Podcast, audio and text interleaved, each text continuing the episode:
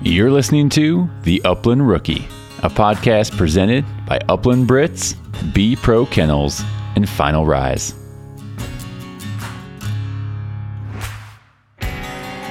If you've ever considered a dog box, if you are getting more dogs, even if you just have one or two or three and considered, hey, I'd love to put a dog box in the back of my truck, well, then you're going to want to check out B Pro Kennels. Talk to Ben over there. Start dreaming and designing your custom box today. These are some of the most creative and innovative boxes I've seen, with a solar panel and battery bank up top to take care of all your charging needs while out on the road chasing birds this fall. Check them out, bprokennels.com. Talk to Ben. Tell him I sent you over there. Use code ROOKIE10. Save 10% off your order with B Pro Kennels. Final Rise is making the bird vest that I trust and use and will only ever use. Final Rise, I have the Sidekick vest as well as the Summit. Now, the Summit vest I've had for many seasons and love this thing to death. From the waist belt to the shoulder harness, the customization of the pockets, this vest doesn't get better for the serious upland bird hunter. So check them out at finalrise.com. I also want to thank Trinity Bretons for their continued support and sponsorship of the podcast. Josh and Jeff Ryder have now been the longest sponsor of this podcast, or longest consecutive, I should say. And I'm super thankful for their partnership and just their belief in the podcast and their friendships with both of them. I did an episode with Jeff Ryder. We're going to be releasing that here in another week or two. We dive into a ton about breeding and genetics. We kind of take a sidetrack on training, but that's going to be a really fun episode that you're going to want to tune into. I did an episode with Josh Ryder several months ago. It was actually last September. It's episode 24. So if you want to learn more about Trinity Bretons, check out episode 24 of the Upland Rookie Podcast. If not, look forward to a new episode with them dropping in a couple weeks. Hey, what's going on, everyone? This is episode 55 of the Upland Rookie Podcast. Thanks so much for tuning in today. I have a lot to cover in this intro, so we're going to dive right in. First off, I have my new pup, Mac, sitting with me at the desk right now.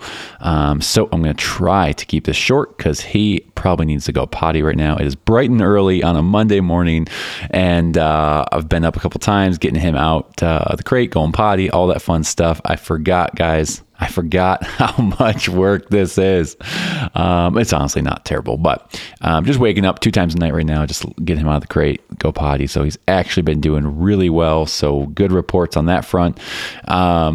Maybe next week I'll talk a little bit more about just the puppy experience, what I've learned. I've been through this a few times now, what I've learned through the puppy experience, some things I do in the first couple weeks with them. So stay tuned next week. I'll do a little bit deeper dive on the puppy stage, but he's a good boy. He's just chilling right now. He's a little over 8 weeks, and he's been a great addition to the family, and really excited for his future. So yeah, he's looking at me right now. He's like, what are you talking about?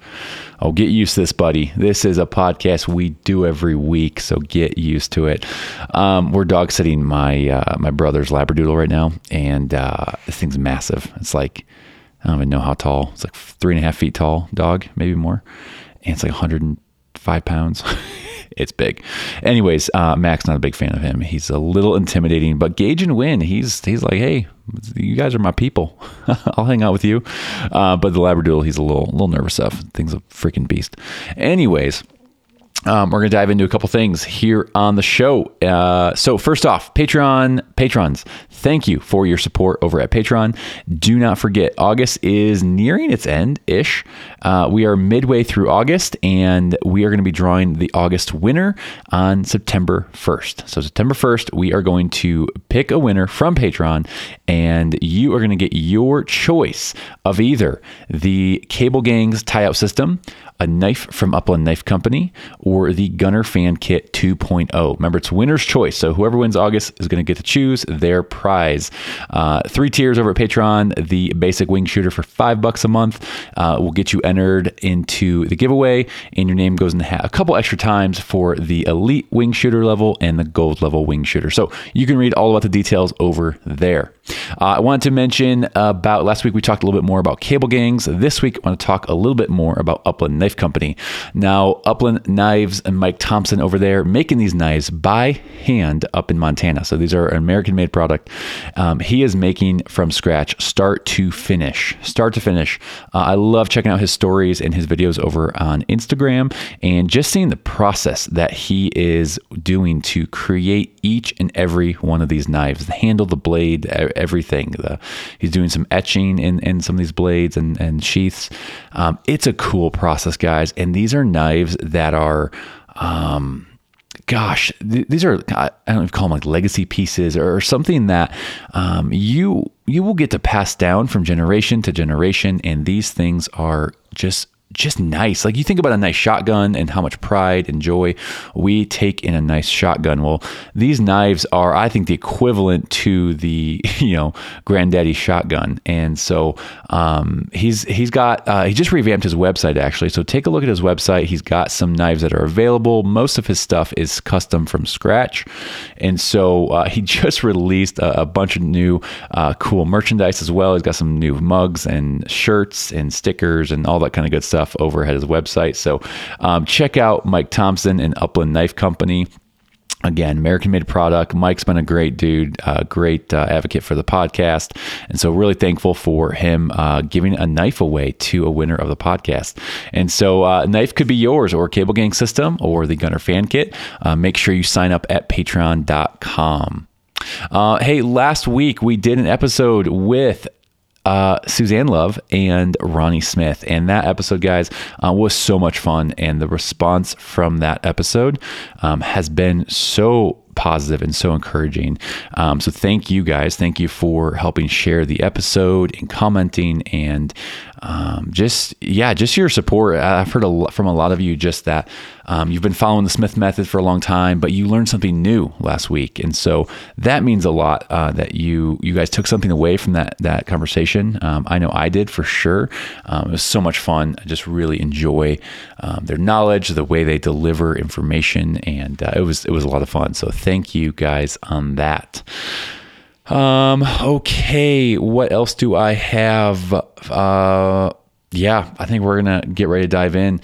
Like I said, next week, we'll dive in a little bit further on puppyhood of his dog, Mac. He's getting a little excited right now. I think he's got to go outside. He just had his breakfast. And so, Mac, I will tell you guys, cause I mentioned this a while ago, Mac is short for MacKinnon, and MacKinnon, on the Colorado Avalanche just won the Stanley Cup this year.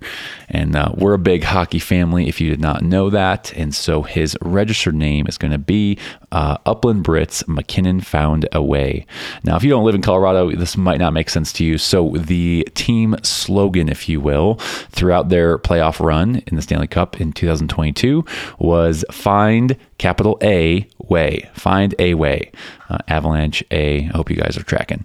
Anyways, they changed all the billboards and all the slogans after they won to the Avs Found a Way. So, MacKinnon, this was his first Stanley Cup. Again, big hockey family.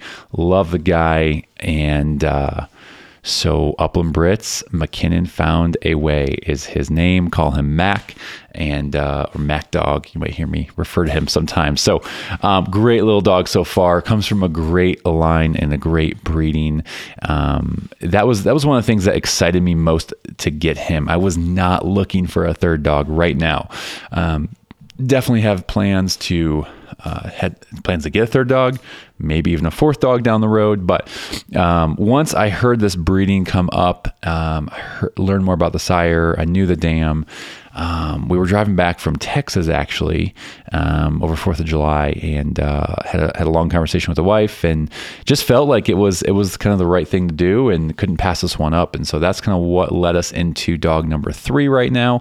And so we're really excited. Again, genetics and parents and grandparents and great grandparents is really what I look at when I am picking a dog. And so it's not just, we want a cute little new puppy right now. That's all fun and games, I guess. it's It's a lot of work, like I mentioned earlier, but the big thing is knowing who this dog's parents, grandparents, and great-grandparents were. I was just having a conversation with Jeff the other day, Jeff Hoskins, and we were going into the Brittany lines and the great-great-great-grandparents and what they did. He judged them, he saw them, and all this stuff. And it was a lot of fun just to learn more about some of these specific dogs. And so that's what gets me excited about these dogs. That's what gets me excited about Mac and Win and Gage, is of knowing who they come from and what lines and what those, you know, dogs behind them, what they did and what they accomplished and what kind of foot hunters they were and what kind of trialing dogs they were. How were they biddable? What was their gait like? What was their build? What was their temperament? All those things, those are the things that you need to be asking and looking for when you are picking out a puppy. And so I could go into this much, much longer, but as you can hear, Mac is ready to go out. So we're going to cut this short. This is conversation number 2 with Matt Davis. He's our first repeat guest of the podcast. Matt Davis, owner and owner of Final Rise. You guys know I love Final Rise. I love what Matt's doing with his company, how he's building it. The products he's putting out are top notch. I cannot say enough about them. So we're going to dive into the interview, episode 55 with Matthew Davis. I saw you, you just picked up a new puppy, didn't you, pretty recently? I did. I don't know. you say that not very excited. No, I am excited. I'm just so busy, dude. I have this thing I've been telling myself that I haven't got a dog because I'm like, dude, it's just not fair to the dog. One, if I don't have the time that dog needs. And so it was kind of this back and forth. And anyways, long story short, so my father-in-law bred his 2 dogs, and both are wonderful dogs. I've spent a lot of times behind both of them. I mean, nothing crazy in their lines, but they're good hunting dogs, or good meat dogs. I call them meat dogs. And anyway, so he bred them, and there's just one male in there that, I mean, we were there, you know, from the time the little things were born to basically when they were ready to start moving dogs and stuff like that. And this little dude just stuck out to me, and I'm like, dude, you're gonna be mad at yourself if you don't take him. So my life's just so, and it's good. I love it. It's like, I honestly think I needed that dog. So you weren't, I was going to say, you weren't really planning though to get one. Yeah. Cause you were, I mean, you're running like a million miles an hour, man. No, I get people trying to give me dogs all the time. And I'm like, dude, no, like not, I'm just not in a place for it. And I did it. We've all been there, man. We've all been to that place where, like, well, I wasn't planning on this, but here's my new puppy. Yep. No, he's awesome. Very intelligent animal. Very intelligent animal. So he'll be easier than my last one. And that was maybe where, like, I was like, oh, dude, like, Chief, he's a monster in the field, dude. I don't know if I will ever own a dog that, like, does what he does and handles how well he handles. But other than that, dude, I could just choke slam him. I mean, he's just he's an asshole, dude. And that is that dog's personality. There's nothing you can do about it. With a name like Chief, I mean, he just sounds like a badass. He's a bad mama jama, dude. I love pulling him out of the box in front of people. Whoa, look at that. Is he a big boy? Is he just a built? He's fun, but he's hard, dude. He's the hardest puppy I've ever had, hardest dog I've ever had. And I think that's good. At the end of the day, I think dogs are like people, right? There's those ebbs and flows, and you find out real quick, you know, what you like and what you don't like. And I like all of them. I like all my dogs, obviously, but I think the biggest thing is like, I'm learning, right? Like, I'm learning how to better handle a dog, how to hunt dogs, different things like that. And I'm not even at the level of training that you guys are at and what you guys do. I mean, again, I guess I call them meat dogs basically, but it's like, I'm dropping dogs to go out and shoot birds, and they do exactly what I need them to. So 100%, man. And it's funny, some people will say that kind of like you just did, like, oh, they're just meat dogs. Meat dogs are still badass dog. Like, it's doing what you're intending it to do. Like, you have a dog to go hunt wild birds, and your dog is doing exactly that. Dude, I've hunted with plenty of guys that have done all sorts of testing and trialing and stuff like that, and they watch some of these dogs we put down, these meat dogs, and they're like, holy shit. Yeah, give me a couple of them meat dogs, because they are they're getting it done. All that dog knows. That is all that dog knows is to find birds. That's all he knows. So do you have two? So is this number three, or do you have this number two? I have four dogs. Oh, okay. So I've got three short hairs, and I've got a lab. Okay, nice. Do you waterfowl with the lab? Yep. Okay, nice. Yep. Field geese. Nice. That is my dude. I love sky pandas. Sky pandas, yes. Oh, I haven't done too much waterfowl. I didn't do too much last year, but that's kind of where I started, was doing some waterfowl. And man, sitting in a either layout blind or a pit or something in a cornfield, man, that's a blast. It's fun. It's just fun hunting. I think a lot of just hunting is just fun hunting, right? It's like I was just talking to our shoer. He's like, man, I used to love just getting after it, you know. And he's killed some great deer, and he's killed some big bulls. And he's like, that was like all I could think about. And he's like, anymore, it's like, he's like, I realized it wasn't like super fun. Like it was cool. Like it was very objective based, but I'm like, he's gotten big into trapping is his thing right now. And he's like, dude, I can take my kids with me. I can go out. And he's like, I totally get why you love your dogs. I mean, it's like, dude, I get to go out. I'm with my buddies. We get to catch up, and like, we probably wouldn't see each other otherwise if we didn't, right? So it's just fun to get out and put some dogs on the ground, catch up, shoot the shit, and maybe a bird or two. Maybe a bird or two. If we see a bird, that's a good day sometimes. It is. It's like, you know, you're in the right spot. It gives you a little confidence. It's like a well-rounded, like, yeah, I saw a bird. It was a good day. I don't need to shoot. Shooting a bird doesn't mean anything to me, but... Yeah. That's awesome, man. That's awesome. Well, real quick, talking about, picking up a dog at the wrong time. Case in point right here, man. We're picking up a dog on Saturday, and our baby is due in 4 weeks. So bro, it's like, dude, like, what is wrong with me? Like, what is wrong with... Well, because you have two right now, right? No, we got five right now. You've got four? So this is number six on the way. Dude, there's six on the way, bro. You are crazy. I know. I'm like, what is wrong literally with this scenario? But here's the thing. My wife agreed to it. I was like, hey, honey, there's this great litter. Like, we're driving back from Texas over 4th of July. I was like, there's this awesome litter. Like, what do you think? She's like, yeah, I really, she met the mom before, and she really liked her and whatever. And she's like, yeah, let's do it. I'm like, are you nuts? Like, so yeah, you know, it's crazy, man. I'd imagine it's probably like kids, but after, you know, two or three of them, it's not a big deal to throw another one in the mix. And that's the funnest part for me, is the young dogs. Like, I love an experienced dog, and I love that I know I can, I mean, there's every once in a while, I mean, I hunt a lot of my dogs just one-on-one. Sometimes I'll run them together, but I like one-on-one, and it's just fun every year.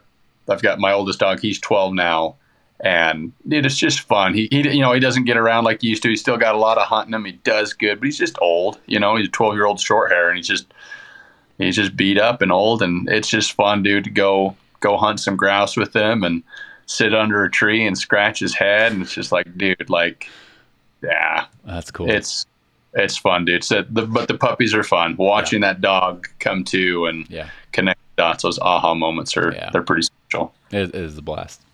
How was last season for you, man? We haven't talked in a little while here on the podcast. You were back way on, I think, I'll have to look back, maybe episode 6 or something like that. But catch us up. What was last season like for you, hunting birds? Last season was fantastic, man. You know, we had moved back to where I grew up to, and it was kind of a... I guess I can't say it was, because every day seems like it's a evolution or an advancement, or kind of just a step in the right direction just for Final Rise as a business. And so it's this constantly evolving and moving thing that, you know, it definitely sometimes takes up more hunting time than I would like for it to. But, you know, I feel super blessed that we're as busy as we are. But it was really fun because, you know, moving back to where I grew up, you know, I hadn't really got after grouse in a long time, and that's what I cut my teeth on. I can drive a four-wheeler, 20 minutes behind my house and just have phenomenal grouse hunting. And it was fun to like go back and hike a lot of trails, drive a lot of roads and places that I hadn't been on in 20 years.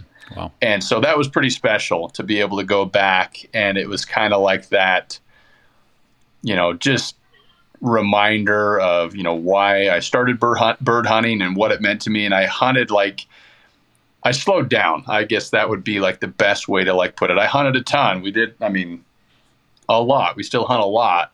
But it was just it was a different mindset. It was a different approach. And, it was a really good refresher for me to have just a little more variety, be seeing a couple different places. And I did hunt alone a lot last year. I lived an hour or two from most of my buddies. And so we got out a bit, but it was just a good little reset for me. It was exciting. It was very enjoyable. For me, I've told this on the podcast before, but there's a tipping point where you go out and it's not all about the kill. It's not all about the kill. It's like you said, you slow down a little bit. That's where hunting becomes fun. That's where it becomes really enjoyable, where you slow down, you care about being out there with your dog, the scenery, the nature you get to be in. That's where it gets to become just fun, more fun almost. And I don't know how else to say it. Yeah, I think and there's a cycle in hunting, right? And I think it's applicable to every, and this is probably not just hunting, but so many different hobbies or things that we kind of embark on in life. We start out and we just want to be successful, right? We're willing to do whatever it takes to be successful. And then once we get a small taste of that success, it's all about a lot of success.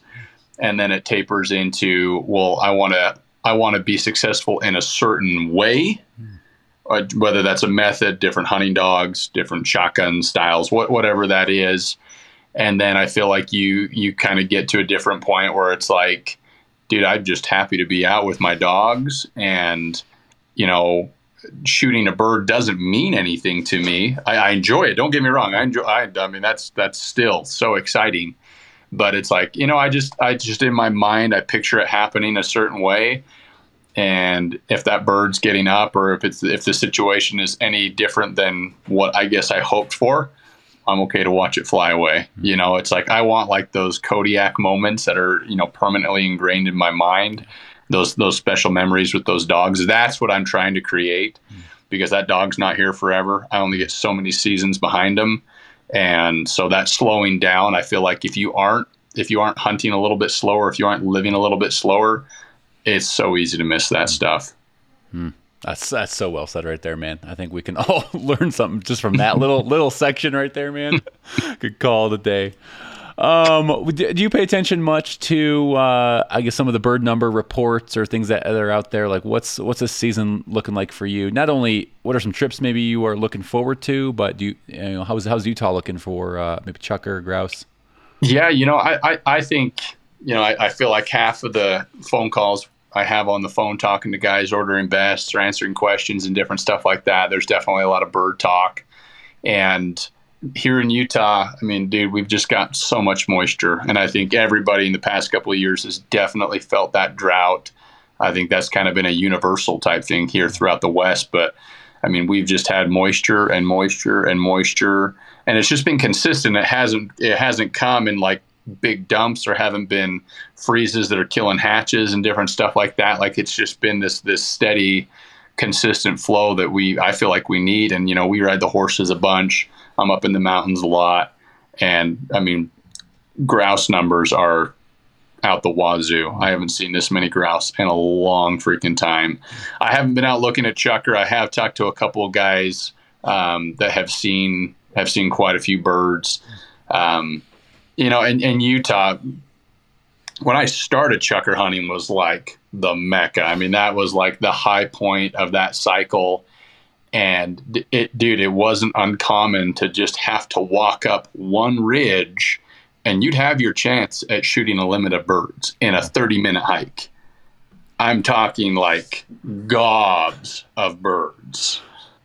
And I was definitely at that age of my hunting career where it was like, you know, I don't have to have a plug in my gun. Cool. Boom, boom, boom, boom, boom, boom.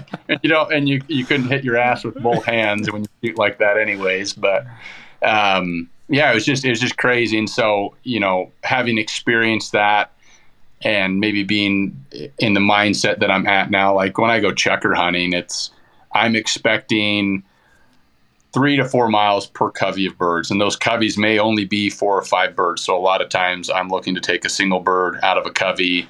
There's a lot of times I'll just shoot one time. But I think across the board, I think, you know, grouse are probably a good indicator of the rest of our state. And based on what I've heard, things are looking good. We'll go do, there's a project that I'm working on with a couple guys. We're going to do, some Final Rise films this fall and do a couple of stories, and I'm super, super excited. It's the same guys that did Tailgate Tales. I don't know if you've seen some. Yep. I just watched that. Eric and Jasper. And they were kind of taking a break from Tailgate going into this fall. I think this past year about killed them. And I asked them if they'd cock another gun and put it to their head for me, and they said yes. So so we're gonna get after it. So we'll go to Montana a couple times, potentially Michigan. I'll go do Washington, Oregon, and then hunt, you know, sage grouse in Wyoming, Idaho for sharptail, stuff like that. So we'll get around. That sounds exciting, man. I was looking at my calendar. I was like, crap, I just need to put all into perspective, because I still big game hunt a lot. And I drew a really good mule deer tag in Wyoming, and I got an Idaho elk tag, and my wife has a deer tag. And so I was like working through my calendar, and it's just like blue lines after blue lines. I'm like, when am I going to work? I'll figure that out later, though. Figured out later. There should be a whole podcast episode on how to not just hunt plan, but like schedule hunt planning. That's a whole, like, it can be so overwhelming, man. You know, it's again, between work and family schedules and just those two things alone. And I feel like I've got it easy. You know, I've got my normal job is very flexible and forgiving, and, you know, we run our own business, obviously. And then it's just my wife and I and the horses, and my dad's my neighbor. So if I need to leave dogs behind or whatever, dogs are taken care of, horses are fed, and half the time racing and I'm hunting. So it's not a super big deal. So I feel lucky. A lot of times I just pick up and go, and whatever happens. Those are sometimes the best trips right there. It's the kind of night before, like, all right, we're going. Yep. We do that probably a little more than we should, but it's fun. Yeah. Do, remind me, does Utah have rough grouse as well as, blue grouse? Yep. Okay. Yep. They'll be mixed all the time. I mean, it's not abnormal to, you know, have those birds get up together. Oh wow. Or be walking a ridge, move through a covey of blues, and then pick up some roughs on that same ridge. Oh wow. So they act pretty similar then, same kind of habitat-ish? Like the blues are always up as high as possible. They're on the ridges, on the very, very top, kind of in the jack pine, little sparser habitat. I find more of the rough grouse in the aspens or in those really young aspen stands, the really thick stuff, like you can almost like not even walk through it type stuff. And then obviously water. I just look for water. I'm just looking at, you know, whatever mapping system I'm using, whether that's Onyx or base maps or whatever. And I just look for freaking water, man, and look for a little bit of a topography and some rocks and different stuff like that. And nine times out of 10, you're moving birds. So wow, that's cool. It's fun. I've been working with you know, Ben Proctor at all, B Pro Kennels. So I've been working with him a little bit on a dog box he's building for me, and I'm like, I might just come pick up the dog box from you in Utah and just, you know, early September, do a little hunt. So there's a couple empty bedrooms in my basement. Yeah. Awesome. Welcome here. Yeah, that'd be awesome, man. Utah's a state I've never hunted yet, but I would love to knock off some blue grouse, and rough grouse would be incredible. So that'd be pretty fun. They're fun, dude. I think I had like forgotten like the where they live, you know, especially some of the bluegrass, I mean, and maybe some of the places that I enjoy hunting them, dude, it's just as strenuous as chunker hunting. I mean, it's some steep stuff, and you're going to walk a long ways, and a lot of times you're getting into some pretty deep snow if you can get up to where they're at late season, November, December. But like, it's tough wing shooting too. I mean, when chuckers are big, they're small and they're fast, but they're not darting through trees most of the time. You know, you get blue skies behind them, game over. But you get a grouse flashing through the quakies or blowing up in a big jack pine stand, there's a lot of times you might not even see them. So I'd like forgotten that. I'm like, is it hard shooting when they're in the wide open? No, they're like freaking turkeys trying to get on the ground. It's like 1,000, 2,000, okay, let's shoot it type deal. But like, but they're cool. And that's that whole perspective and that uniqueness and variety, I think, is what makes it so fun. And man, how cool to live in a state where I can hunt bluegrass behind my house and drive an hour that way and be chasing chucker. Like, dude, all right, cool. Matt, stop rubbing it in. End of September. Some of us have to drive many, many hours. Oh man. Hey, you mentioned the Tailgate Tales. Talk a little bit about you know, Final Rise involvement with Tailgate Tales. I just watched the episode a couple nights ago, and it was pretty freaking cool. Really fun. I think right now as we're talking, only episode 1 is out, but talk a little bit more about that. Yeah, so Tailgate Tales, you know, so Eric, I've known Eric for a while now. He was actually one of the very first people like yourself, Will, to order a Final Rise system kind of in those early stages. And during that process, he had some questions and we talked, and I talked to him on the phone a couple of times. And you know how, like, it's like that stepbrothers thing. Like, you talk to someone's like, did we just become best friends? Yeah. Like, dude, you talk to Eric and he is just like salt of the earth, dude, like such a good human being. And I didn't know a lot about Eric, but obviously through social media, you see what he's posting, and I'm like, I didn't really know to like what level his photography and videography skills were. And I start learning more about him. I'm like, holy smokes, dude, like this guy's not only is he a really nice human, like he's so freaking talented. And it was spring of last year. I was driving to California to hunt turkeys, and I was driving through Nevada, and my phone rings, and it's Eric. I'm like, wonder what's up. So I answer the phone, and we catch up for a minute, and he says, hey, you know, I'm calling you. I've got this vision in my mind. And he starts telling me about Tailgate Tales. And I'm like, dude, what a cool name for one, right? I'm like, that's like, you know, Tailgate's kind of got that nostalgic tie to the upland, right? In a roundabout way, as I think it does to so many other types of hunting. But he just started talking about, you know, telling unique stories of people that have gotten into it. And the angle he wanted to take was really kind of this like makers and movers type thing. And what I mean by that, like finding people that were artistic or did things with their hands or created things, and somehow tie whatever they did, whatever their skill set was, into like hunting. So this first episode that they did was a gentleman is a professional tattoo artist, and he had been in the military. I think he was in the Marines. I think his name's Patrick. I should know this off the top of my head, so I apologize to him if he hears this. Anyways, just, you know, he wanted to tell this story of this guy that had expressed interest in getting into upland hunting, and I don't think he had hunted before that. I mean, in the film, you see him going out and handling a shotgun. It was brand new. Yeah, and you see him carrying it, the gun in the field. It's like, yeah, you're used to carrying, you know, a different type of firearm overseas. Like, he's kind of got the stock up on his shoulder and stuff. I noticed that. That was hilarious. That's their type of gun safety. I would probably trust him more than I trust most people that have their barrels in the air. But anyways, and so there's some of these other stories. You know, there's artists. And different things like that. And they actually did do an episode on Final Rise, just kind of told a little bit of our story and how it kind of came to be. And so he had reached out initially to ask me if I would be interested in having a little film done on us. And I'm like, dude, that's so humbling and kind. Like, I'd be so appreciative of that. And so we talked through that. And we were kind of, I think we were kind of just wrapping up the call, and I'm like thinking, I'm like, how, like, he told me some of the people that were on board, I think, you know, Federal and Gunner Kennels and different stuff like that. And I was like, well, dude, how do I support you? Like, how do we support what you're doing as well?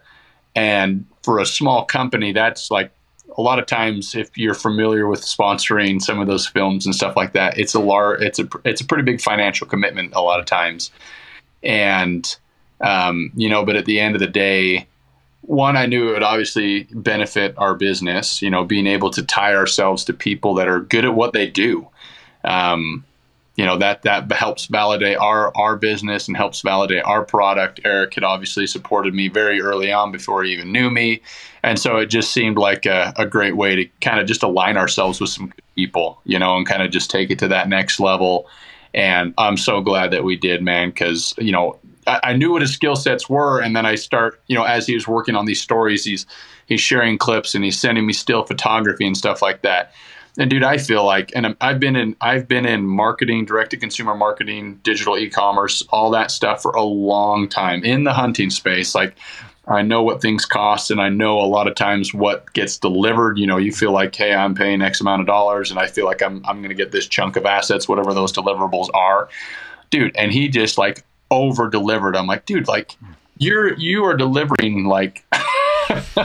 So far beyond what I just wanted to be like a part of the deal. Like I just wanted to be, you know, have our logo in there.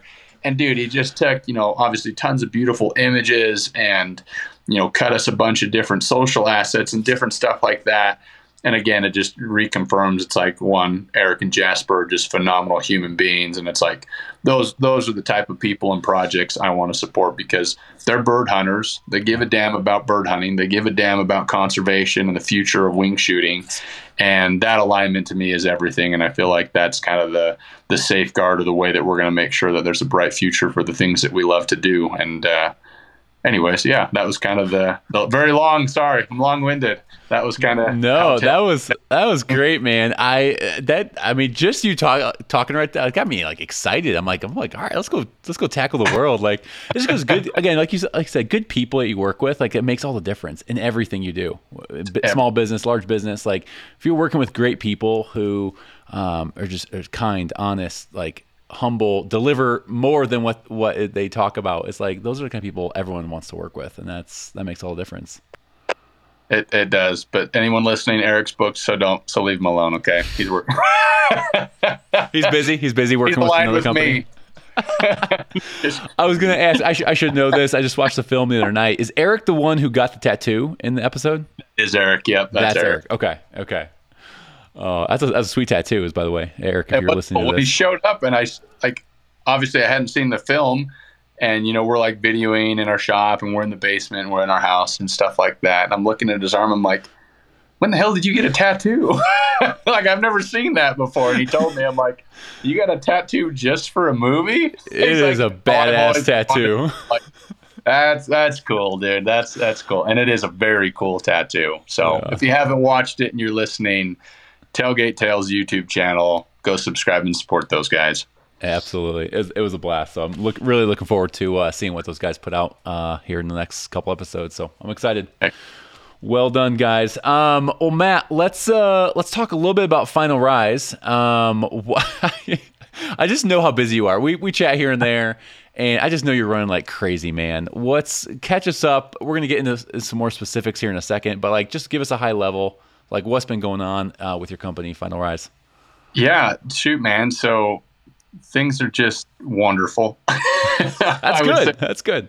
They're just so good, man. And it's like I constantly have to slow down and you know really look at what's happening. And it's so humbling, and I feel like so freaking grateful because you work hard. You know, and you know that, you know, anybody that, you know, has started something or believes in something and like pours their heart into that, dude, like you work so freaking hard. And so sometimes you get caught up in that work, and it's hard to like see beyond the screen, right? It's hard to look beyond social media. It's hard to look beyond emails and numbers and inventory and all these different things that are necessities that kind of feed the monster, right? And those, you do have to have that stuff in order for it to be able to grow and for it to be able to operate and function how a business should. And so, you know, to be able to kind of hit that pause button every once in a while and just look at, you know, how fortunate we've been to have the support that we have and build it to the point that it's at, like, so cool, man. So freaking cool. And I still look at it, and it's just this little baby. It's the tip of the iceberg, and the future's bright, man. We're working on stuff and just trying to grow it and grow it in the right ways too, right? I mean, I think there's a lot of ways to grow businesses, and there's a lot of ways, you know, to build businesses, to flip them, and build businesses to sell them off and do different things like that. But it's like, Final Rise is me. Like, this isn't like, man, I hope in 5 years, you know, I get a 3 multiple on my evaluation and a VC group out of California will come and snatch me up. Like, no, like I've lived through that, and it's cool to see, and they're cool experiences to watch. And I'm always happy for those people that are on the better end of that. But like, dude, I hope I'm freaking like 65 years old, still picking up my phone in the middle of somewhere, and when someone's calling me to ask me questions about a vest, like, dude, that's it to me. Like, that's so. Anyways, that's the vision. I'm gonna be an old fart running around hunting bluegrass. Like, hey, hang on one second. My dog's on point. Oh, dude, I've done it. I've answered the phone. I do it in the goose blind a lot of times. I'm like, hold on, I got birds working, and they're like, what? And they hear the guns go. I had one guy hang up on me. It was kind of rude. I probably should have not done it, but I was right. Priorities. But he should understand. Yeah. Yeah, he should understand. Gosh, no. But Final Rise is doing wonderful, man. You know, this past man, it hasn't even been. Maybe 3 or 4 months now, you know, kind of put on our big boy pants, and we picked up a really nice warehouse. Yeah, and finally out of the house. How's that feel? You know what? Now I'm like, well, what am I going to do with the rest of my house? So if you don't come stay in September, I'm going to feel bad about my decision. But no, it was that thing, you know.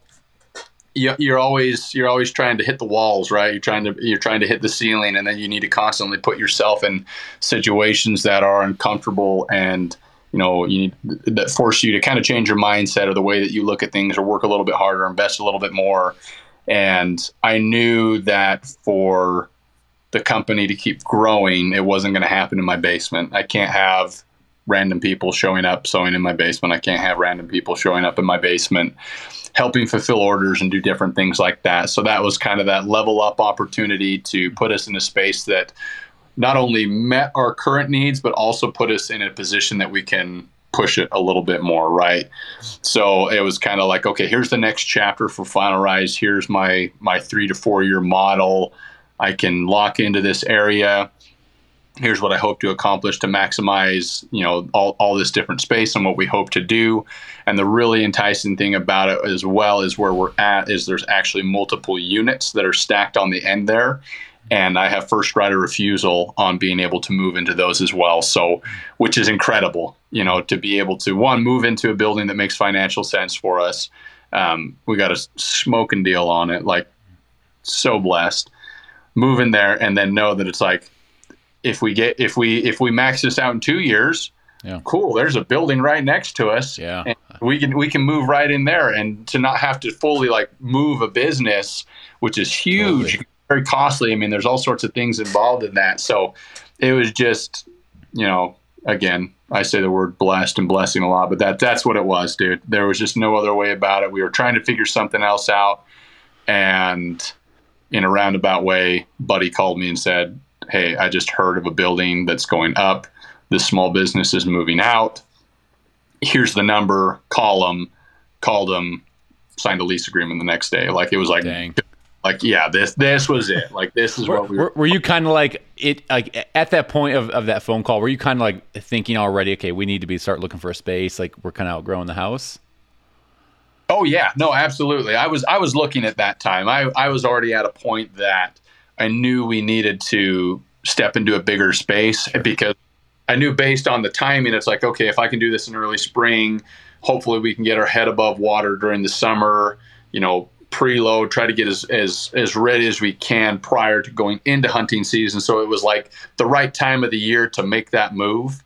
So I was shopping, and I mean, Utah, and particularly the small, it's not a small town anymore. It was once upon a time. The town I live in, like everywhere else in the world that was once cool, is just stupid expensive, and everything is just like through the roof. So it just, there was nothing that was making sense. And literally, dude, to get what we were able to get is just unbelievable, Will. It's like, I feel so lucky, dude. That's so cool. Freaking lucky. It's so cool for us. So it just made sense.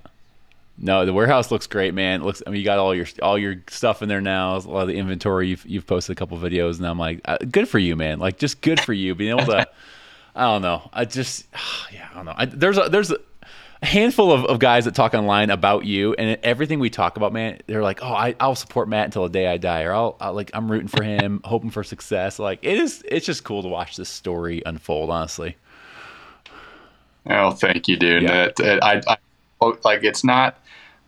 It's not anything I'm doing. It's the people that support us, dude. It's good people like you, Will. And I mean that, dude. And I know there's so many other people that are out there legitimately rooting for our business. And like, there's just one thing I've learned in life and in business is there's an opportunity for everybody. There's room for everybody.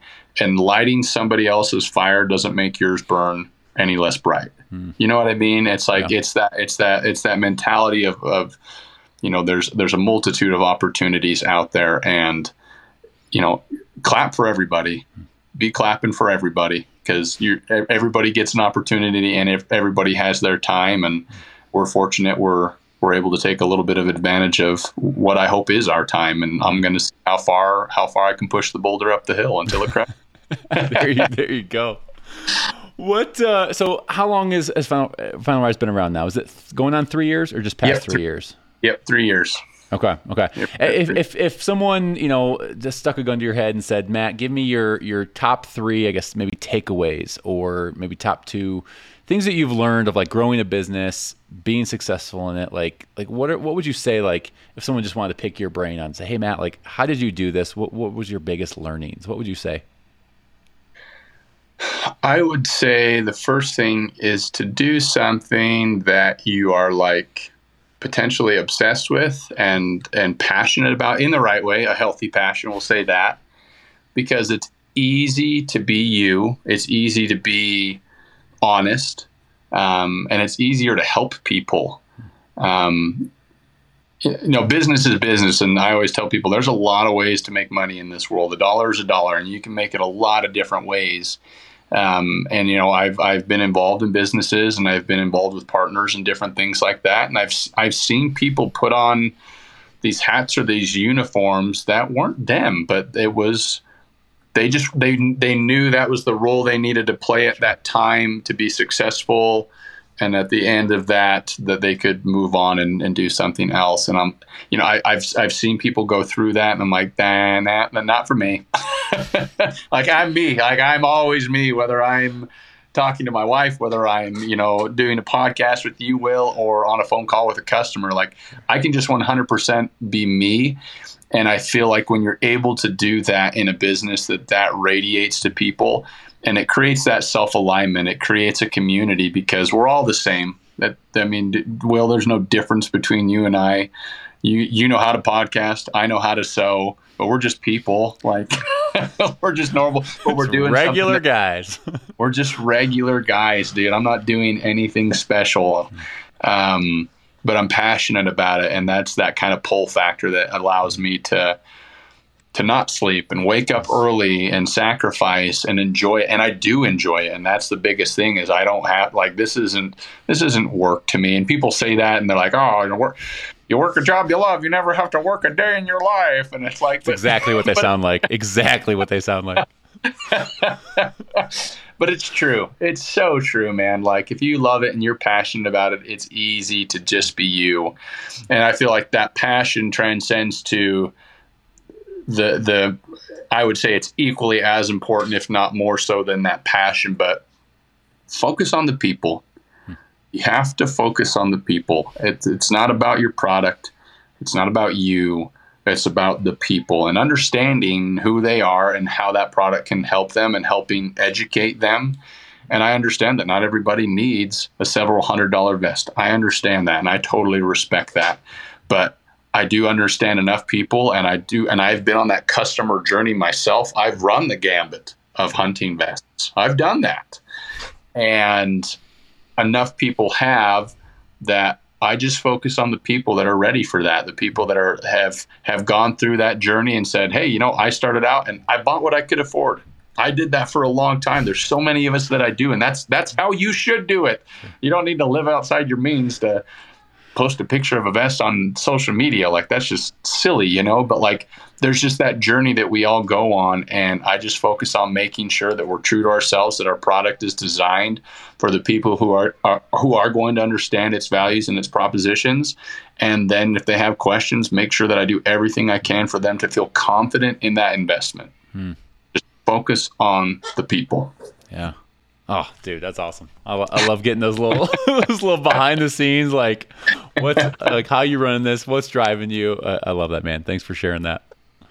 You bet, dude. Let's as we're kind of talking about some of the products, the vests, things like that, let's start getting into maybe a little bit of your products, kind of how that's been going, and you have some new developments, things that you've been working on. I guess the newest vest you've launched is the Sidekick vest. Is that right? About that's what, correct. six months ago, maybe less. Yeah, right before, yeah, dude, it might be more than 6 months, because we had it when we went to Pheasant Fest in February. Oh, okay, you did, okay. Yeah, or was that March? I think either way, it's February-ish. Earlier this year. Yeah, yes. I lose track. So good. I don't even know. Well, whenever it came out, that's your newest vest. Talk a little bit about the Sidekick vest. I know I just picked one of those up a month or so ago, if I can talk sometimes on the podcast. Talk a little bit about why this vest. You had the Legacy, you had obviously the Summit, which is your first one. What was the reason, and what was some of just the rationale behind the Sidekick vest?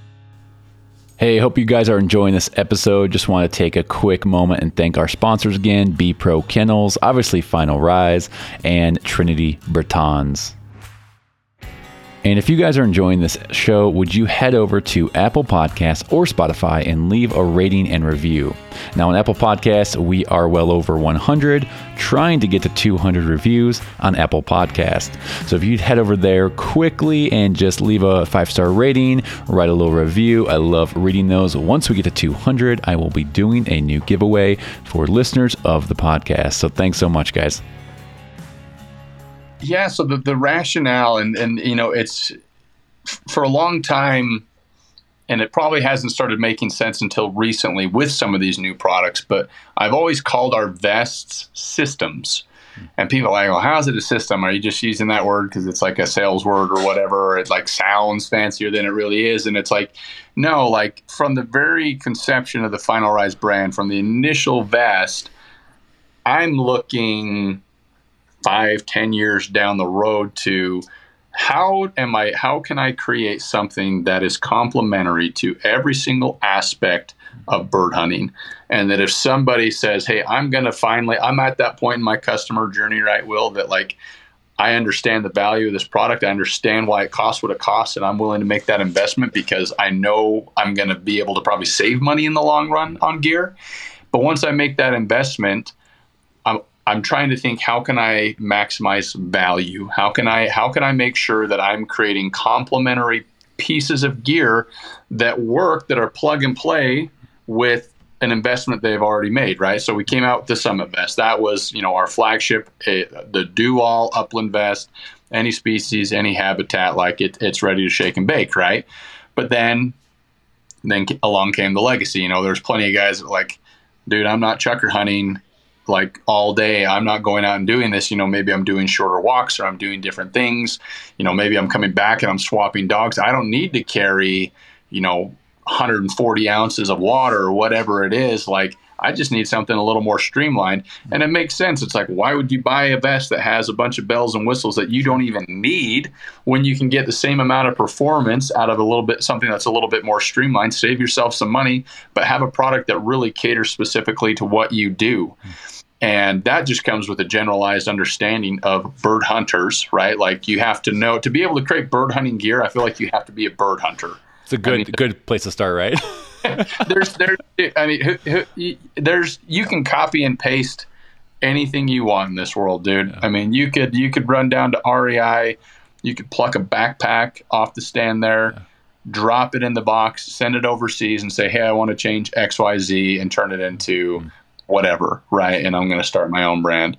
And it happens all the time. There's plenty of people that do it that are trying to make a quick buck. And sometimes you do see that in our space, right? It's just, and that's okay. And there's there's a product for everybody. I'm not dogging that. What I'm saying is I'm not taking shots at anything, but being an upland hunter is such an important part because you have to have lived and experienced those things to be able to look at gear in an objective way, to understand, hey, because I experienced this, because I need first aid kit, because I need a bladder, because I need to store my stuff, because I understand weight distribution, because I've been backpacking, I know what a waist belt's supposed to be like, because I've had padded shoulder belts and it really dicked up my gun mount and it made me mad, like I'm not going to put any padding in there.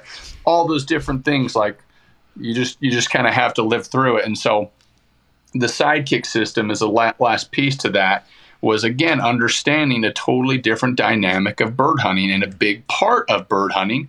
Because let's be real, Will, like how long is bird season? For most people, how long is bird season? A couple months, maybe? Yeah, if that. If that, right? I mean, heck, I know people that are going out and spending thousands of dollars on big game hunting gear and they go hunt for 4 days. Like, and it's done. It's done for the year. It's the hunt for the year, the weekend warrior, and that's okay. But the sidekick was really that approach to understanding that people that are passionate about upland hunting, wing shooting or whatever, they're with their dogs, they're training, and they're doing something oriented to their hobby year round.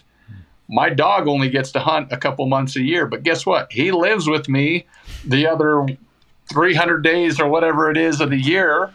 And I'm living for those days that I get to hunt him. And so I'm trying to train and I'm trying to develop that. So anyways, I'm being really long-winded. I apologize. But no, you're great. Was really created as to fill another niche in the market for the guys that don't need a full-blown vest. I'm talking quail hunters. I'm talking dove hunters. I'm talking professional trainers. I'm talking people that are going to trials and competing, and they may not even hunt. They just get on their horse and they follow dogs. All wonderful ways to enjoy our sport. And that's the best freaking part about dogs, dude, is you can enjoy them 1,000 different ways. Like, it is awesome. But we all need possibilities are endless. Yeah. And only gear. And I mean, glad you brought up the trials. Is, again, I've been running some national trials, and the typical trial person will have, cause you bring your dog to the line with a check cord, then you clip it to your belt. Yep. Then you have shells. Then a lot of people don't carry water, which that's just a personal preference. Whatever else. I love wearing my vest. Cause one, I'm used to it for hunting. It's how I hunt. I'm comfortable with how the gun mounts on my shoulder strap, all that stuff. And I have water for my dogs. I got the shells in one spot, throw the leash in the pocket in the back. So my first ever trial, someone was like, why are you carrying your whole vest out there? I was like, cause it has everything I need. I don't know. It's just like, I was like, has everything I need in it. Like, I'm ready, like whatever. Yeah. So for me, just a side note, is like, it's been a really nice function for thinking about trials and training and having all that like in there. And I was doing all that with my summit. So now with the sidekick, I'm like, well, shoot, it's just the summit, but in again, that system that's more compact, lightweight. Yeah. So. And that's the thing. That no matter how, and again, I guess we kind of just said it, right, Will, but it's like, no matter how we're enjoying our dogs, we still need gear that supports that specific hobby and that specific passion. So really my hope in developing these systems is that we can create multiple pieces of gear that now become interchangeable and allow people that once they invest in the system. So with your sidekick, right, well, if you don't want to invest in an entire sidekick, and I know that you did because you're passionate about both of those, and plenty of guys just say, hey, I just want to have two vests, one for each application, which is wonderful, and we appreciate it. But there's plenty of guys that like, dude, I can just swap out the sidekick game bag onto my Summit system. I can repurpose the same waist belt. I can use my water bottle holders, my water bottles, my shell pouches, my shoulder harness, all that different stuff. So instead of having to go buy a brand new system, if you didn't want to do that, you can swap the game back out, and now you have a brand new kit for a specific application. Yeah. And it just makes it super easy. And again, I guess I try to come back to value is like, we're trying to create more quality gear that now becomes interchangeable. So this system allows you to configure or modify your setup to whatever you're doing. If you want to get that granular, because plenty of really passionate people, it's like we go off the deep end, right? Like we dive all in, and we want things that are specific for what we're doing. Sure. Those are hopefully the opportunities that we're creating. And again, it's just kind of the tip of the iceberg. We're biting off, a piece at a time, but that's about the only way you can eat an elephant. So that's true. One of the things, last thing before we kind of move on from the sidekicks and the vest, is the bird bag accessory. Again, yeah. Like you're saying, it's super easy to like swap those out. So I took the left pocket off, put the little the bird bag, whatever you call it, on there for training, and it was super easy to switch in and out. And yep. It was like super nice not to have the vest and a bird bag strapped over me. And I just had stuffed the pigeons in there, threw a couple birds for my dog. And I was like, I was pretty nice. Like I was a little apprehensive at first. I was like, am I really going to use it? But I was like, that's pretty sweet. Like, and having that versatility of swapping something out very quickly was really nice. Yeah, no, absolutely. We've got some range pouches that we're working on right now. So, I mean, you can just have a waist belt, sidekick game bag type setup, and then we've got these rain pouches, so you can put your Spence on one side, you can have your box of shells on the other.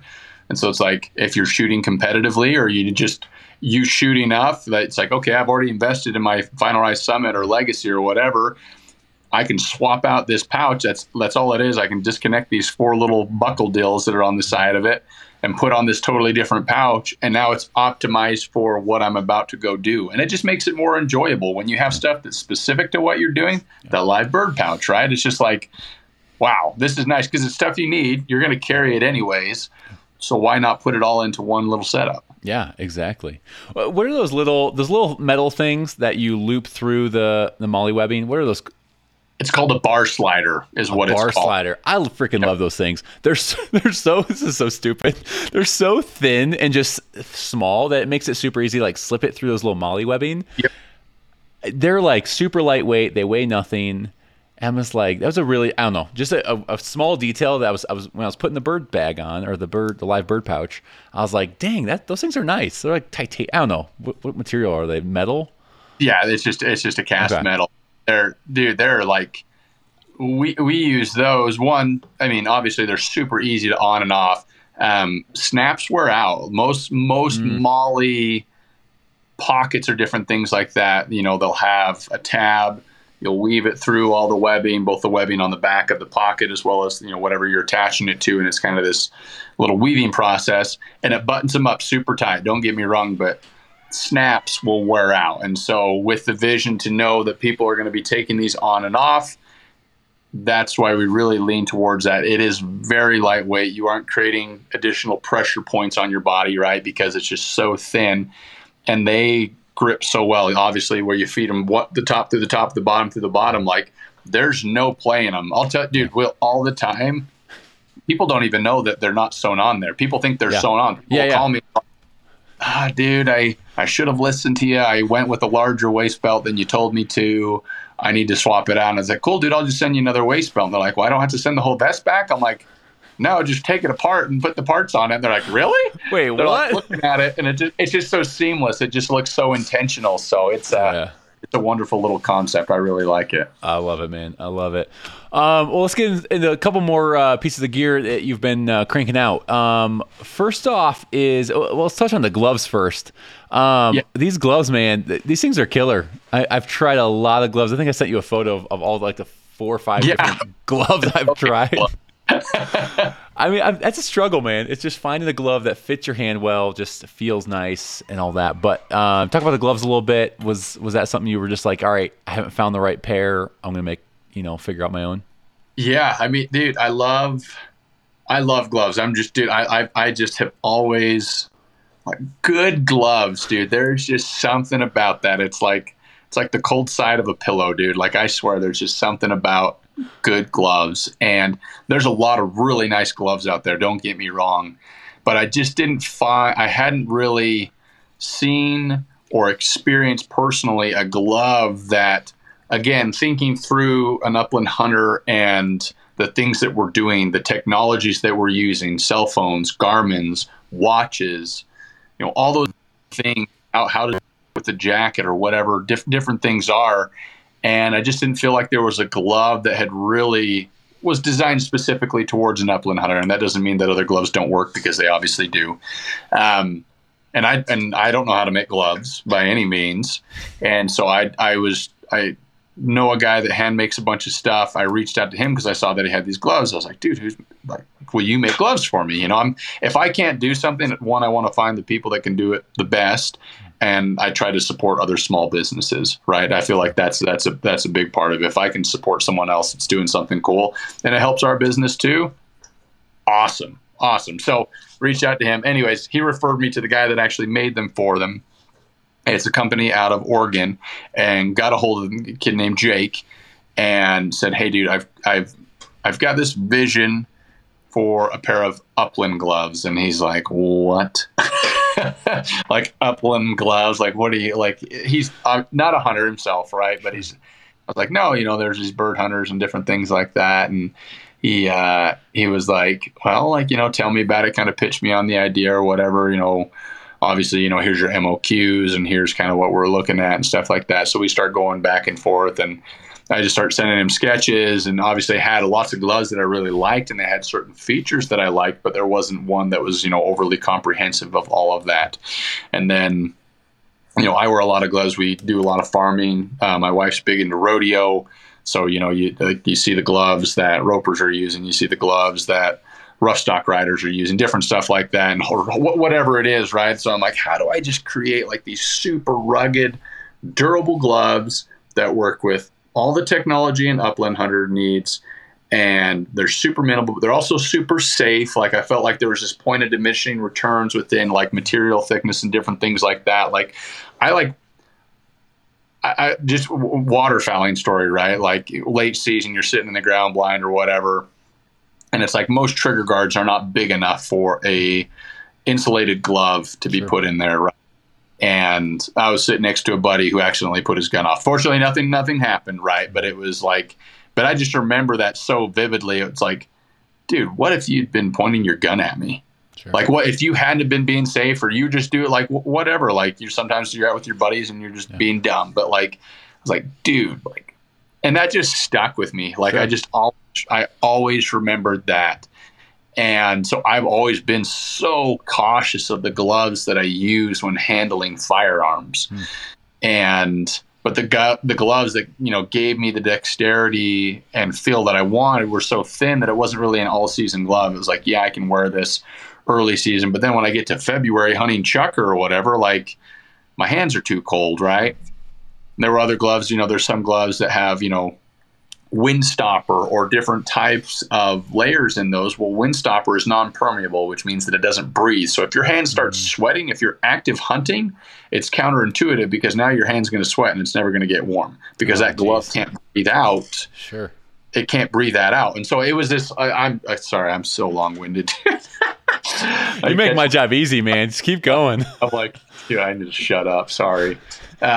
And I nerd out. Anyway, so went back and forth. We talked through materials. Obviously, he was the master of his craft, and I said, here's what I'm trying to accomplish, and gave him like those key bullet points, and eventually obviously came up with our Final Rise field glove. So a buckskin top, a little bit thicker leather, but it's really soft, very comfortable, has enough stretch to it, but it's also going to provide enough protection as you're pushing brush, different things like that.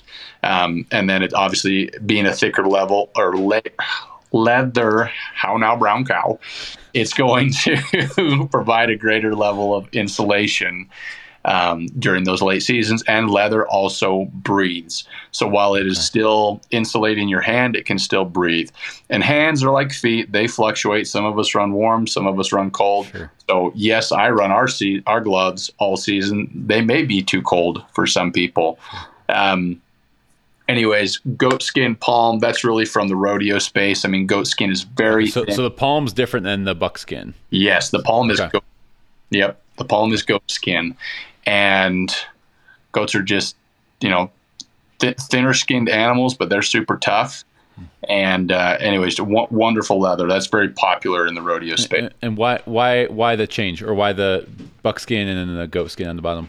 The goat skin is thinner. The goat skin is a lot thinner. I don't remember the exact material thickness to it, but the overall like dexterity. Like I want to feel like the stippling on my gun. I want to be able to feel the tension on my safety. That's just big for me. Okay. And so that goes in. I mean, you can manipulate and control a gun very well in an all buckskin glove. Don't get me wrong, sure. But that goat skin really gives you a little more of that textile or tactile feel almost. Yes, very much so. Yeah, more of a shooter glove. So the buckskin for more of a little bit heavier duty on the top side, but having a little more dexterity, a little more, you know, tactical feel on the shooter glove type style on the palm side. Then we went with touchscreen pointer fingers and touchscreen thumbs. So if you're using your phone, you're using Garmin, whatever it is. You know, there's an old saying that gloves are just good for pissing yourself, right? Like half of the time you're just trying to take your gloves off so you can do what you're trying to do, or you're trying to undo your pants whatever it is. Let's just leave them on, not have to worry about taking them off.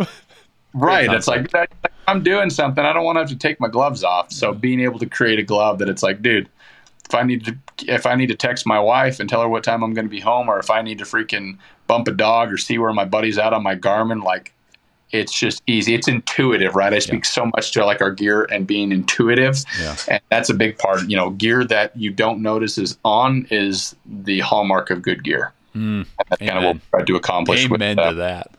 So when you forget you're wearing it, that's a good sign. Yep. All right. Last piece of glove. Yeah, I love it, man. They've been super comfy, and I'm looking forward to getting them out this fall. So, last piece of gear I wanted to ask you about is the new gun cases you developed, man. Those things look sick. Oh, my gosh. So freaking cool. Same kind of question, I guess, like how and why did these come about? And then talk a little bit about the product and how have they been doing?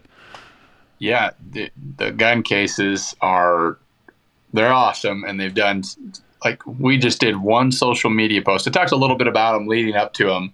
But we pre-sold our initial run just through an Instagram post. Jeez. Yeah. I honestly didn't anticipate that. I was a little, you know, I mean, I should probably swing a little bit harder than I do sometimes. But I was like, you know, I feel like, you know, a couple hundred of these will be like a good number. And you had two separate models too, right? You had the long gun and the takedowns. That's two separate. So two different models there. Initially, you know, just started out with the takedown case. There's lots of really cool long gun cases out there specifically, but, you know, the shell shuckers reached out once we just said we were doing the takedown. They're like, hey, we want cases too. I'm like, of course, duh. The shell shuckers? Those semi-auto boys. Oh, gosh. Just dog, and I shoot them too. Anyway, so yeah, it's an 18-ounce waxed cotton canvas material, and I loved the material when I first saw it. I was like, you know, waxed canvas in general has kind of this nostalgia in the upland space, right? You know, there's like Filson vests or Filson chaps or upland chaps, different stuff like that. It's like waxed canvas is kind of just this, like, there's a little bit of a heritage in it in the upland space. So really cool. Real quick, just to confirm, so sorry to cut you off. Yeah. So we're not talking about the material of a vest, right? We're talking something totally different. Correct. Softer. Okay. Because in my mind, when I originally saw your pre-post of it, I was like, oh, it's like the vest material. But then hearing you talk about it a little bit more, I'm like, oh, we're talking like a little bit nicer, like soft. Okay, go ahead. Yeah. So, I mean, we could absolutely make them out of Cordura because that's what the vests are made out of, right? I mean, it'd be sixes in a roundabout way. But I don't know. A lot of times I tell people, a lot of times I just make things that I want and then just sell the extras. You selfish son of a gun. I know. So anyways, went with this waxed cotton canvas, and dude, it's just such a cool fabric. And so it was cool to take kind of this like timeless material that is like just been known in the upland space forever, and put some cool modern Final Rise flair to it, right? And so I came up with a takedown case design. There's some really cool designs out there. There's obviously other takedown cases on the market, but I wanted to design something that was really, you know, could provide almost like a one-stop shop for like all your gear. So the takedown case can open kind of like a book. So you have a nice padded surface if you're assembling your gun on the tailgate. You've got a place to do that. And then, but on the outsides of it, we've got some pockets that are sewn in, but then we've used MOLLE webbing on the sides of it, which is how we attach our accessories. So say, for example, you want to build a kit, or you want to have all your collars, your shot shells, whatever, in like a grab and go bag along with your gun. Now you're able to do that, and it uses the exact same pockets that you put on your vest. So, Will, you could take your rear accessory pocket, or you could take a set of side accessory pockets and attach it onto that vest. So if you weren't using it for one application, say you stripped down your vest for trialing season or whatever you had going on, well, now you can repurpose all the gear that you've already invested in, put it on something, and continue to get more value and more mileage out of that product. So anyways, they're cool. They're super cool. And I just would invite anybody to just kind of go to the website to check them out. But we lined them with a really soft suede fabric. Yeah. It's got some great wicking properties to it.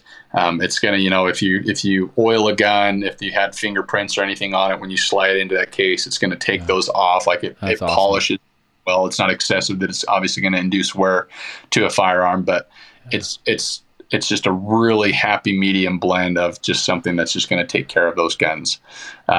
And then we used, for the foam, it's a closed cell foam. It's very different from what, you know, if you were to go to a box store and you were to walk down and look at all the gun cases that they have hanging on the racks there, right? Like a lot of times, like they're super thick, like you'll have like 2-inch foam, but if you grab that foam and you pinch it, you can close your fingers together. There's really, it compresses almost to nothing.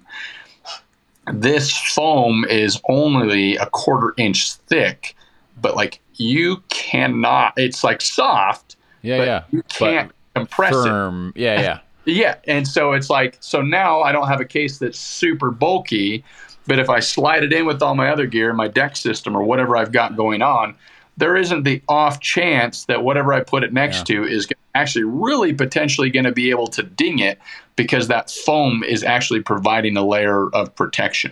Yeah, and so that's awesome. Just tried to go through the process of, I'm not, you know, a lot of this stuff has already been done, and I understand that, but I always look at anything that we create, and it's how can I make it more specific to our consumer, and you know, how can I make how can I just improve it? You know, how can I raise the bar? How can I raise the standard a little bit? Like I said, it's anybody can do a copy and paste and a me too, but it's how do I make that a little bit better? Yeah. Well, like you said, too, working with those other pockets and stuff, and, you know, from your vest pocket, you know, again, I have 2 pockets I'm not using right now. All right, cool. Throw it on the gun case. And one thing I was going to ask you about the long gun case, I know this is hard doing without the visual, but is it like a zipper? I forget, like where you unzip the case, or do you just slide it in from the end? It's just a Velcro closure, and it just slides into the end. That's right. I stayed away from zippers specifically, and I've minimized zippers in anything that we use. I'll tell my reasoning with a small story. Bought a really nice, I only own probably 2 or 3 new guns. Most of the guns I'll just buy them used or whatever, find them in good condition, and that lets me get more guns. Bought this, it was a SHOT Show special. It was a 16 gauge Satori super light feather, English stock, beautiful gun, dude, wonderful gun. One of my favorite guns I own. And I was down at a big box store. I was headed to Washington to go hunt pheasants with my friend Jeff.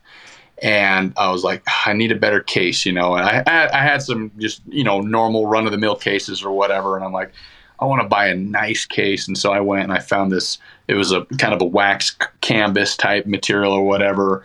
You know, the big toothy zippers. And I'm like, sure. And this thing just looks like the gold standard. Now this is the Ferrari of gun cases, you know. And anyway, so I get home and I'm all excited and getting all my stuff together. And I unzip that case and I just unzip the top of it, right? I guess I do, and I don't understand why a zipper has to go the full length. To each their own. Unzip that like a quarter of the way, go to slide my gun in, and that freaking zipper manged side of the freaking barrel, dude. Oh. And I was like, whoops. What just happened? So I'm anti-zipper for that reason. Not that it scarred you. It scarred you. And not that a 5 or 8 gauge zipper by any means is necessarily going to induce substantial wear. I mean, this was a very toothy zipper, but I guess I'm just trying to keep folks' stuff in mind. I understand you're putting nice guns in there, nice guns or whatever guns, you know, but I mean, maybe it takes half a second longer. I really don't know. I mean, it's pretty easy to put a gun in a gun case. So I guess 6 is at the end of the day. You can start splitting hairs if you want, but that's what I wanted. That's cool. And the long gun case, how you just made it in one size right now, right? One length, and that's 52, 51? Yeah, 51 and like a half. So it's kind of like that happy medium on the long end there. And the nice thing about the shape, the very the far end where the barrel would go has kind of a tapered shape to it. Okay. So if you have a shorter gun, if you sit the gun more upright, it will catch the shorter end. If you have a longer gun, you can either flip it upside down or angle the back of the stock. Get a little bit more length in it. So instead of just having a square end or a round end, we've kind of just there's a soft taper that goes into it. So even when I put, you know, an over under with 28-inch barrels in there, there's really minimal, if any, play in it. But I still have room that now I can use that exact same case to throw in, you know, a Browning A5 Sweet 16, which is abnormally large gun. So those look like big boys. That's good to know, because I was thinking about I was looking at that long gun, and again my over unders are only about 40, I don't know, 47, maybe 48 inches. In my mind, I was thinking, oh, there's gonna be so much play, but like you said, with having that taper, it kind of catches that gun. Yeah, it does. Okay. I mean, an inch on either side of it. I mean, I'm sure there's people that are like, no, I want it an exact size. And it's like, I personally, if I can buy one case that I can use for all of my gun, you're not going to buy 4 different cases. Right. That's, I guess that's kind of my mentality again, trying to, I guess, hopefully we can check more boxes for folks in having that little bit longer length. And I don't think you're losing anything if you're putting a shorter gun in there. I love that. I love it.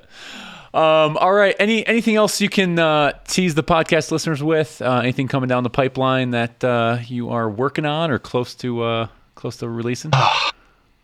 Yeah, I've got those range pouches. We'll have those out soon. I have not in here. I'd show you here.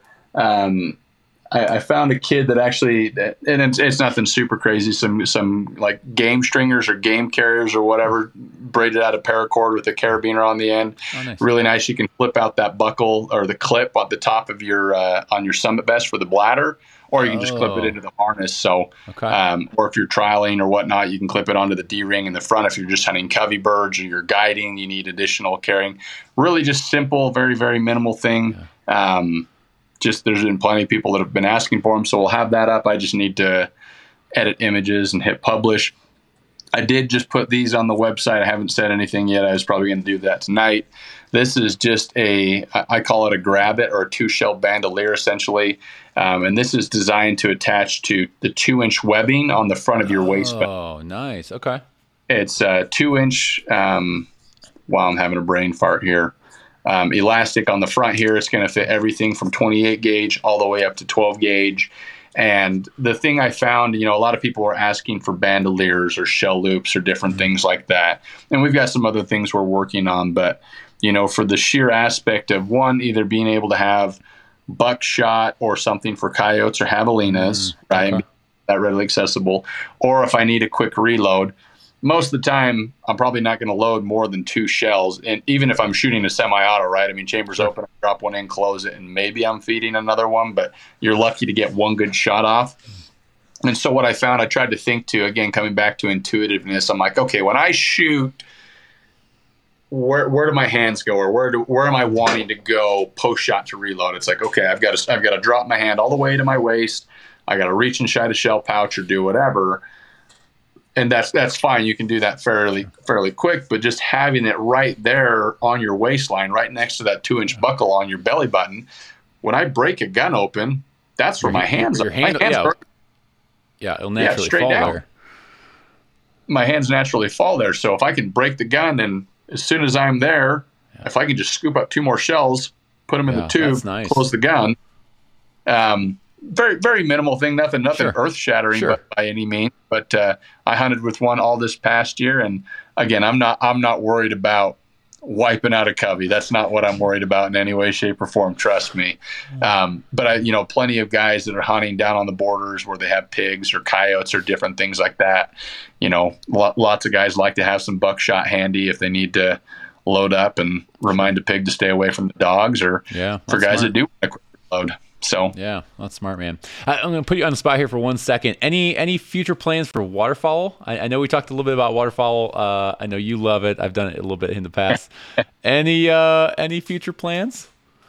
I think at some point we'll definitely get there. Next chapter for us is there's two things that rise: birds and fish. I'm a very avid fly fisherman. I grew up. So there's been a couple things I've been working on. I'm a big believer in thoroughly testing and developing stuff before we launch it. So I've kind of been sitting on it and fine-tuning some stuff. We may do it later this fall. I mean, you can fish year-round for the most part, but working on that stuff. Man, I don't want to show all my cards. I got a laundry list. This is like... I'm sure. This is like my 2022 gear launch list, and it's some of it I haven't gotten to, but the bottom of that is dedicated to our four-legged friends. Very cool. I think they need some love, so we're hoping to tackle some of that stuff here in the coming months. So got some stuff in the works, man. Tip of the iceberg. That's a tip of the iceberg, man. So exciting. Well, congrats on just the success, man. And again, some of the things you're rolling out, big or small, I think it's making the products you're rolling out, even that little, whatever you call it, the shell, the holding a couple shells. Like it's a small thing, like you said, but like it's thoughtful.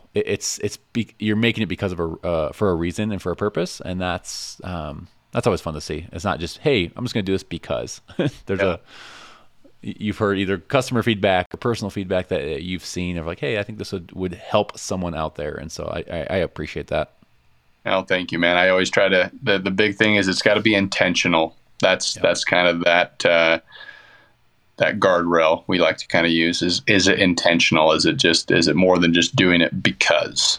Yep. Oh, so, thank you for noticing. Appreciate it. All right, brother. We are going to start wrapping this thing up a little bit longer. Thanks for carving out some extra time. Yeah. So since you are I believe my first repeat guest, I'm going to change up my closing question here. I typically ask everyone, and I'm pretty sure I did it with you back on that episode, but what was the advice you'd give to a rookie uplander out there, someone heading into their first season? So we're going to change the script a little bit. And I'm just going to ask you, what's a piece of advice you'd give to someone, the veteran hunter? Heading into another season, maybe their 10th, 12th, I don't know, 20th season. What's a piece of maybe encouragement, maybe a piece of advice that you'd share with them who are listening to this podcast? Remember that you started somewhere too, and to be the person that you wish would have helped you along the way. Be that person. Oh, that's awesome. Love it. Okay, and then same kind of deal with the rapid fire questions. These are a new set of questions for you, so we're gonna roll through these. You're fired up, man. You're fired up. All right, Matt, for you, what came first, the dog, the gun, or the bird? Dog. And why the dog?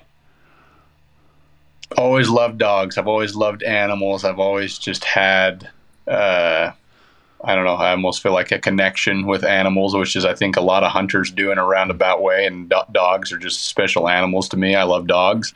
I love mule deer. I love elk. I love the birds. And I was that weird kid running around the campgrounds at the national parks with a Polaroid camera, taking pictures of the tame deer, trying to feed them peanuts out of my hands. Like that was me. I love them. I love them all, dude. It's cool. Animals are awesome. You just gave me such a good image. Because you've seen it. Little Matt running around. 100%. 100%. Oh, I love it. Okay, this might be a tough one for you. If you could, if you could only keep one vest for the rest of your life, which would it be? Oh, it'd be the Summit, man. I mean, that's just, it checks all the boxes for me. And even without, you know, adding additional accessories and stuff like that, it's just as streamlined, but it just has that ability to kind of grow and expand. So that one just, I know no matter where I go, no matter what I do, I can take that Summit vest and it'll kick ass. Love it. Most clays you've ever hit in a row? No line. I don't know if I've ever counted. Oh, come on. Come on.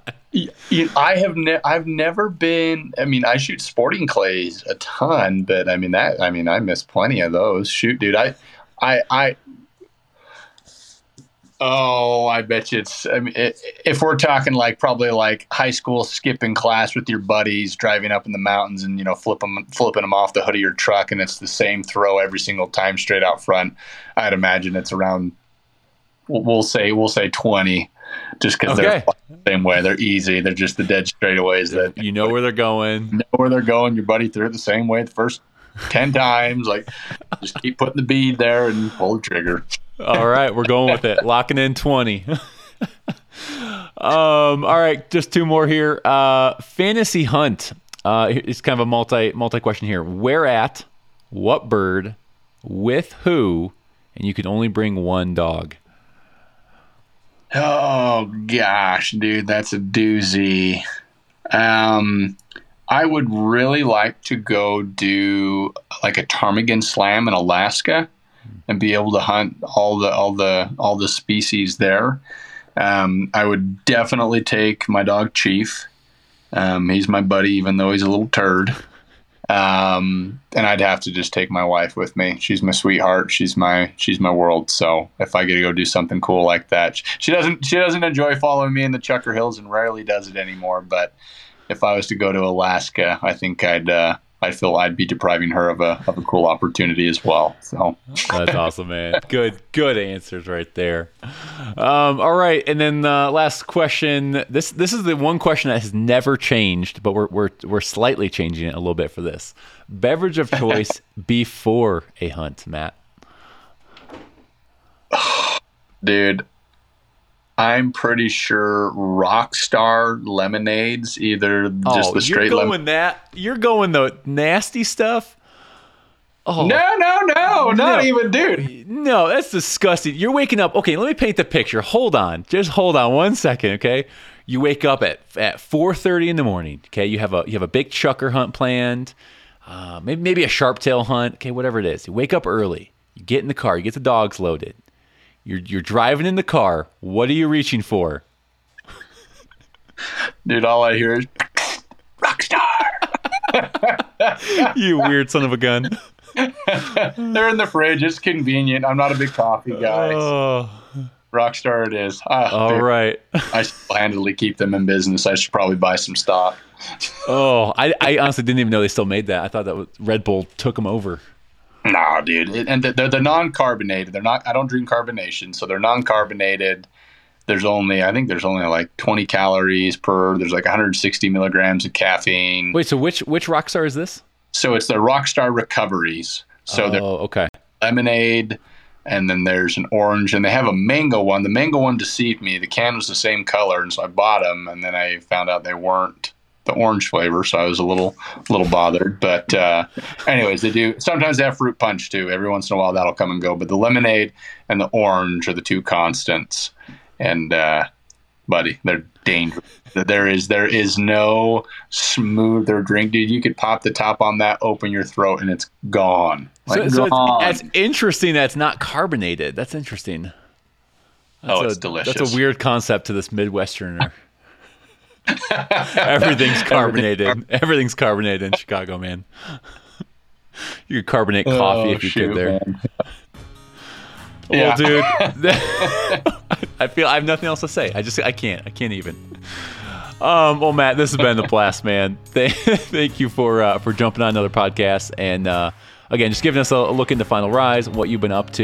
You got your hands full with the company, that new puppy of yours, and sounds like some cool things ahead. So I really appreciate it. I appreciate you, Will. Thanks for having me on, dude. And keep kicking butt, dude. You're killing it. Love your podcast. Love everything you're doing. And appreciate you as a human too, dude. So thank you. Yeah. Well, thank you very much, man. I appreciate that. Well, that's a wrap of episode 55 with Matthew B. Davis of Final Rise.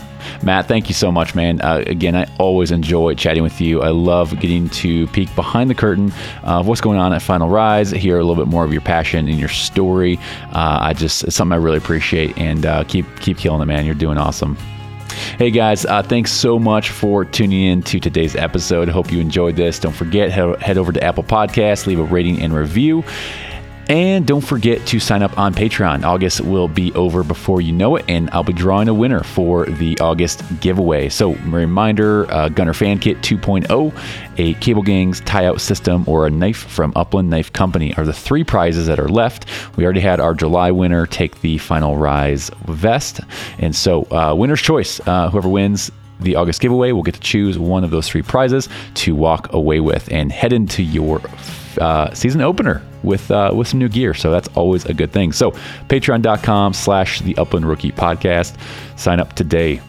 Hey guys, hope everyone's having a great summer so far. I know most people's kids are maybe back in school. I know my kids are back in school. Fall is closely approaching. There's a lot of excitement. We have a new baby coming on the way. We just got a new puppy. I know we are nuts, but some exciting stuff ahead here, guys. Not only for the podcast, my family, hunting season, all that kind of good stuff. I hope you guys are all doing well and just enjoying life, enjoying your bird dogs, enjoying your family, your kids, your wife, your spouse, whatever it is, guys. Appreciate the little things in life. That's what means the most. People around us, the bird dogs around us. So anyways, until next week, put some miles on those boots and follow your favorite bird dog.